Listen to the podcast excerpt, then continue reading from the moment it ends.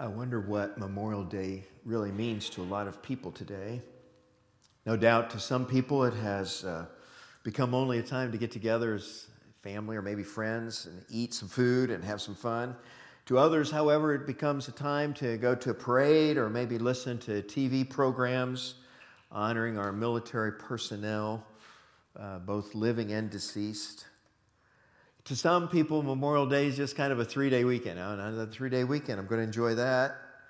It marks the beginning of summer, pools are going to get opened, all those good things. But to some people, maybe perhaps I hope to many people, especially veterans, Memorial Day is an important, almost sacred day, a day to remember those who have died in service to our country.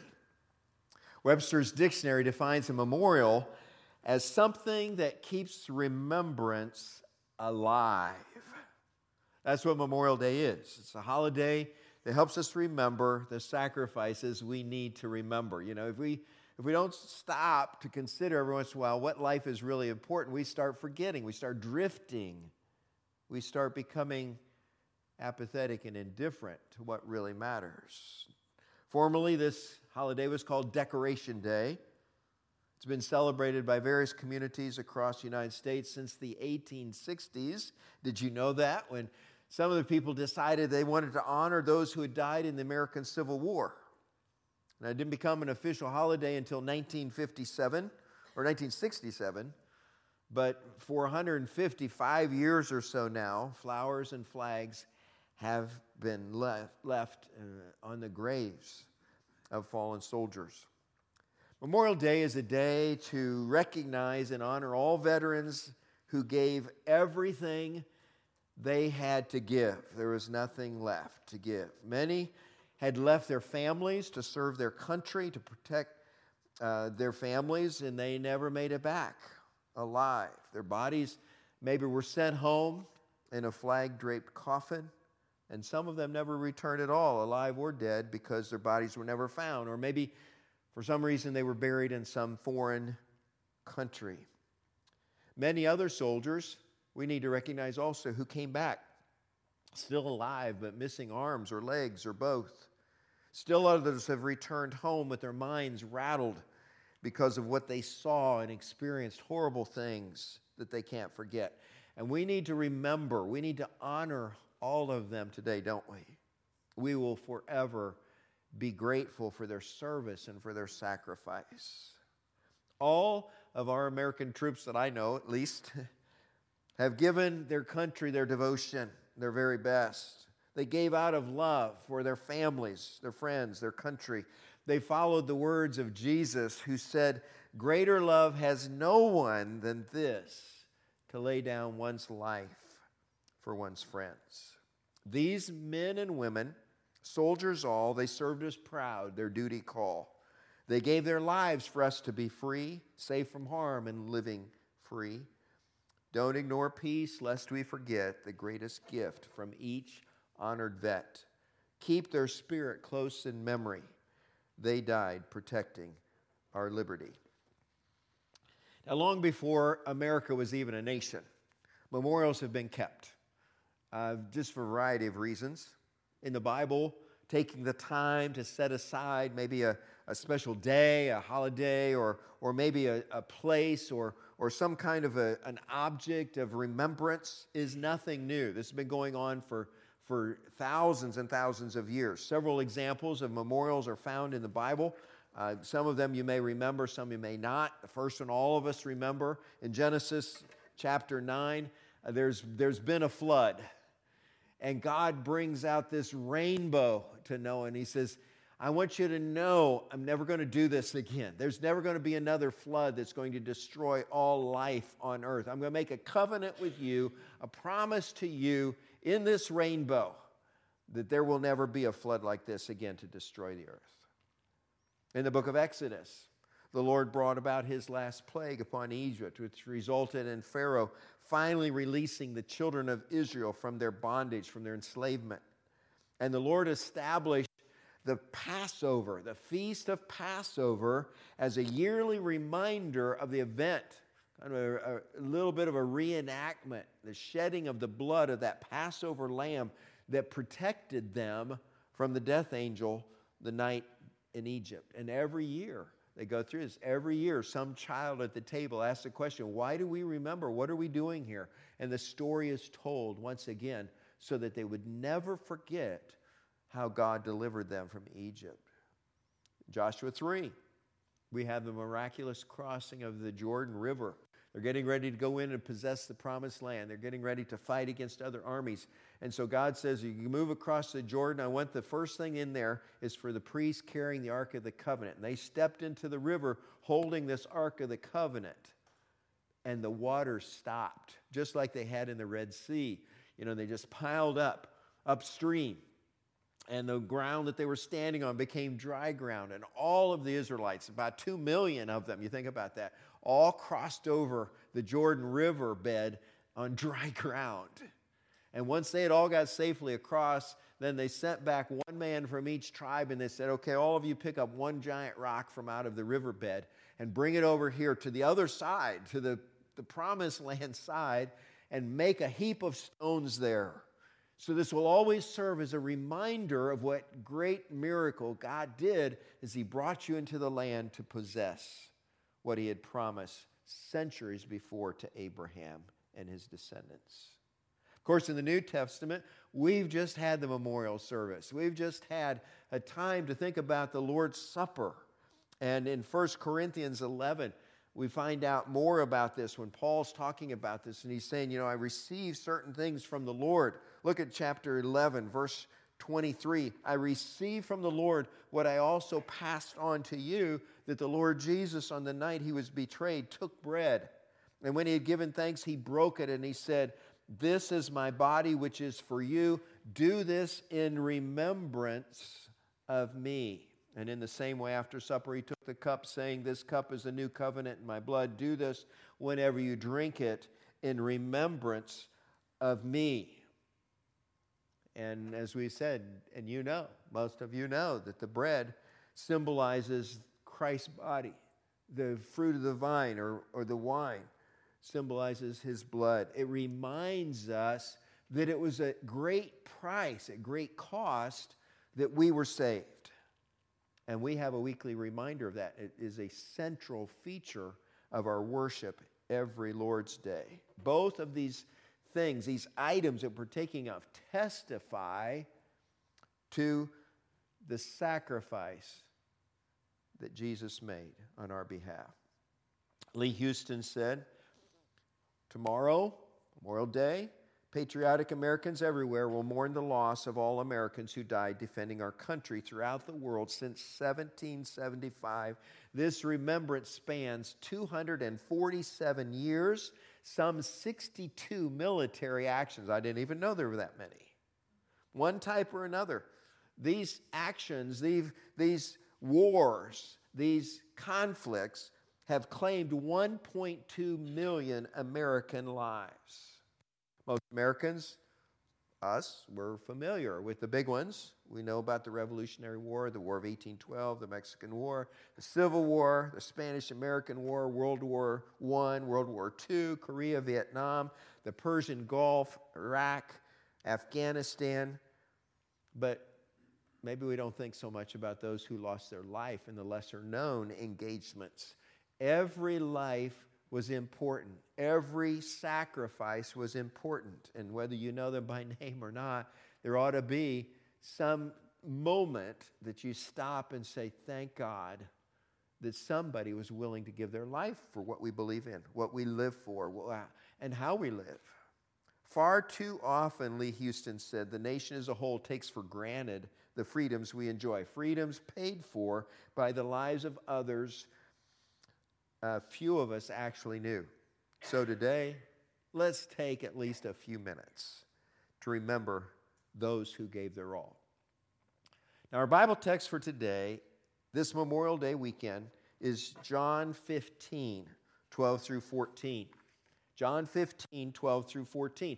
Now, this is a fitting passage for this Sunday, even though the original context was not about a time of war. He was not going to talk about war, But Jesus was talking about sacrifice. He was talking about a willingness to lay down your life for someone else. And in John 15, 12 through 14, Jesus said to his disciples, My command is this love each other as I have loved you. Uh, that, is, that is a, a high standard. He set the bar very high. Love people the way I love you. Greater love has no one than this to lay down one's life for one's friends. And you are my friends if you do what I command, Jesus said. In this verse, then, Jesus spoke of the greatest expression of love, self sacrificing, Uh, the love that takes you to the point where you surrender your life to save the life of someone else. The men and women we honored this weekend volunteered to leave home and family to protect the freedoms that we treasure. Our freedoms of religion and speech and the right to keep and bear arms and so many more are defended and protected by the military of this country. And we thank God for them that they're willing to do that, that they take that oath and they say, I will defend the United States. Many people have been willing to lay down their lives for us and the freedoms that we enjoy. Senator Fred Thompson once said, he says, This wouldn't even be the land of the free if it were not the home of the brave. Somebody had to be brave enough to bring us the freedoms and to keep the freedoms that we enjoy. President George W. Bush once mentioned three soldiers in the uh, Memorial Day comments that he made at the tomb of the unknown soldier in Arlington. Uh, and he said this He said, We'll remember young soldiers like Captain Joshua Byers, who's a West Point man born in South Carolina who died in Iraq. And when this son of missionaries was given command of a 120 man combat unit, he wrote this home to his parents. He says, I will give these men everything I have to give them. I love them already just because they're mine. I pray with all my heart that I'll be able to take every single one of them home safely again when we finish our mission here. But we know that was not always the case. Sergeant Major Michael Stack, who was laid to rest at Arlington, wore the uniform for 28 years. He's remembered as a soldier's soldier. The sergeant major must have been quite a guy because when he was a young platoon sergeant, the recruits gave him a nickname No Slack Billy Jack Stack. I don't know how they even said that over and over again, but I'm sure they practiced it. No Slack Billy Jack Stack. By all accounts, he was the kind of man that you want in charge of a tough situation. And by the account of his mother, he finished his goodbyes with these words Mom, I'm going because I believe in what I'm doing. And if I don't come back, we will meet in a better place. He knew the cost after 28 years, but he was willing to pay it. Those who risk their lives on our behalf President Bush says, are often very clear about what matters most in their own lives, and they tell it to those they love. Master Sergeant Kelly Hornbeck of the Special Forces was killed in action south of Samarra, a city in Iraq. And to his parents back home in Fort Worth, Texas, he wrote, I'm not afraid, and neither should either of you be, for I trust in my God and in my training, two powerful forces that cannot be measured. That's courage. Speaking of young men and, and their parents, you know, writing home, you know, these letters that parents are going to hold on to because it's the last thing they have. It reminds me of something that President Reagan once said. He says, It isn't in a way kind of an odd thing to honor those who died in defense of our country in wars far away. He says, The imagination starts playing a trick, playing you know, this trick in our mind. We see these soldiers in our minds as kind of old and wise. We see them as something like the founding fathers, grave and gray haired. But most of them were boys when they died. They gave up two lives the one they were living and the one they would have lived.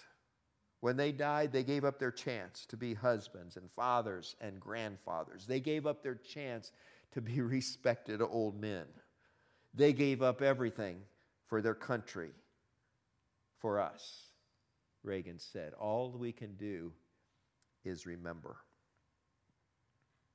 These three men represent the best of the best of those men and women willing to lay down their lives for the ones they loved. But there is another person who gave his life for us also, and his name is Jesus. We want to we want to stay there on Jesus. We want to focus on Jesus. Jesus is the one who said first, Greater love has no one than this, that he would lay down one's life for one's friends. And then he went out and did that very thing. This was the night before he died that he said this word to his disciples that he said, There's no greater love than this, that you be willing to lay down your life. Jesus made a great sacrifice when he went to the cross on our behalf. In fact, the greatest sacrifice that has ever been made. Jesus gave his life on the cross not just for one cause or, or for one country, but so that every man, woman, boy, and girl could be set free from sin and judgment and the tortures of hell. You know, he, he saw what he was going to do, what he was going to provide, what he was going to open the door for through his death, and he willingly gave his life. He had said already, couple years before to Nicodemus, For God so loved the world that he gave his one and only Son, that whoever believes in him shall not perish, but have everlasting life. For God did not send his Son into the world to condemn the world, but to save the world through him. And it's just impossible to imagine, to understand the magnitude of Jesus' love as he sacrificed his life so that we could go free. He didn't have to do that, he didn't have to come in the first place. This is far and above the greatest sacrifice that has ever been made for man. I got thinking that whenever there's a war, not, not the most pleasant thing is that there's a lot of bloodshed. This week we had to deal with that with Spencer's passing. You know, like it was a horrific accident thankful we didn't get to see him. But when we got there for the funeral home uh, and the family was there, um, his dad had said they were able, you know, to prepare him and have a casket, open casket, so we would, I think, see his head and his hand, one hand. And I, am just imagining what it's going to be like. But when we got there, he was actually completely covered up. Only the family saw this, completely covered up except for one hand. I mean, even over his head was shrouded in material because they, they, there was nothing they could do. That's how horrific it was. Um, and so thankfully, the family decided we're going to close the lid. Nobody's going to see this. This, this is it. We're just going to have his casket there. Good decision. Bloodshed, war, it's carnage. We don't like to talk about it, but it's true. I mean, this is not like for years, me and my buddies played combat. We watched combat on TV. And then we'd go out in the yard and we would play that night after night. But it was games, it was fun, it was strategy. You know, it was defeating the enemy. We always won. But we never thought about what it really cost. The shedding of blood is unpleasant, the shedding of blood is gross. But it's important because our life is in the blood. That's why people donate blood, because blood saves lives. Leviticus 17 11 says, For the life of a creature is in the blood, and I have given it to you to make atonement for yourselves on the altar. It is the blood that makes atonement for one's life. Bible says in Hebrews 9:22, in fact the law requires that nearly everything be cleansed with blood, and without the shedding of blood there is no forgiveness. God has made a connection between the sacrifice of one's life and the shedding of the blood of Jesus Christ and the forgiveness that we can receive. It goes clear back to the lambs that were slain and the blood that was put on the lintels and you know and the doorposts of, of, of that that uh, habitation, that home in Egypt, so that the death angel would pass over. From then on through, it's, it's all about that the sacrificial system in the temple and the tabernacle. All of it required the blood for there to be any semblance of forgiveness. And ultimately, it was the gift of Jesus Christ who shed his blood on the cross so that we could be forgiven. When somebody sacrifices their life on the battlefield, they give their life's blood so that others can live. And when Jesus went to the cross, he gave his life's blood. In 1 Peter 1 18 and 19, we read, For you know that it was not with perishable things such as silver or gold that you were redeemed from the empty way of your life handed down to you from your ancestors, but with the precious blood of Christ, a lamb without blemish or defect. And when Jesus went to the cross, he gave his life's blood just as our soldiers do. But then I realized there are at least three ways that Jesus' sacrifice of his life's blood is superior to even theirs, even to the sacrifices of our soldiers on the battlefield. Jesus' sacrifice is even greater, even, even superior, because, first of all, he came to earth knowing that he was going to die. It wasn't that he went off to battle hoping to live, but willing to die. It wasn't that, Mom, I'll be back if I can be. I'm planning to be back, but I may not be. Jesus came to earth knowing for fact that he was going to die. That was the whole purpose in coming. It wasn't a possibility, it was the plan. Soldiers are willing to die for their country, but they all hope that they'll return home safely. But Jesus came to earth knowing full well that he was going to die. And he came to earth knowing he wasn't ever going to home again, home again until he had died. He, he couldn't go back until he had died here. And that is why he came. And that is why his blood is superior. Secondly, Jesus' sacrifice is superior because his very blood was superior to anyone else's blood. Jesus' blood was the blood of the sinless Son of God. He was royalty, it was royal blood, and it was sinless man whose blood it was. It was, it was from one who had never sinned. There was no reason that he should have ever died because we die because of sin, but because he took our sins on him, then he died. And when he gave his blood, he gave pure, untainted, unadulterated blood, the blood of the perfect Lamb of God. No one else could have made such a sacrifice. That's the point. All of us could have died and paid for our own sins, but God didn't want that. Out of his great love for us, he said, I will send my son, my perfect, sinless son, and he will give his blood and then you can go free. And thirdly, Jesus' sacrifice is superior to even a soldier's sacrifice because he gave his blood indiscriminately, he gave it unconditionally. He gave his life's blood not just for his friends. And Jesus said, The greatest love is when a man gives up his life for his friends. And he gave up his life not just for his friends or his countrymen, but for everyone on this planet. He gave up his blood even for his enemies. The people who despised and hated him, Jesus bled for them too.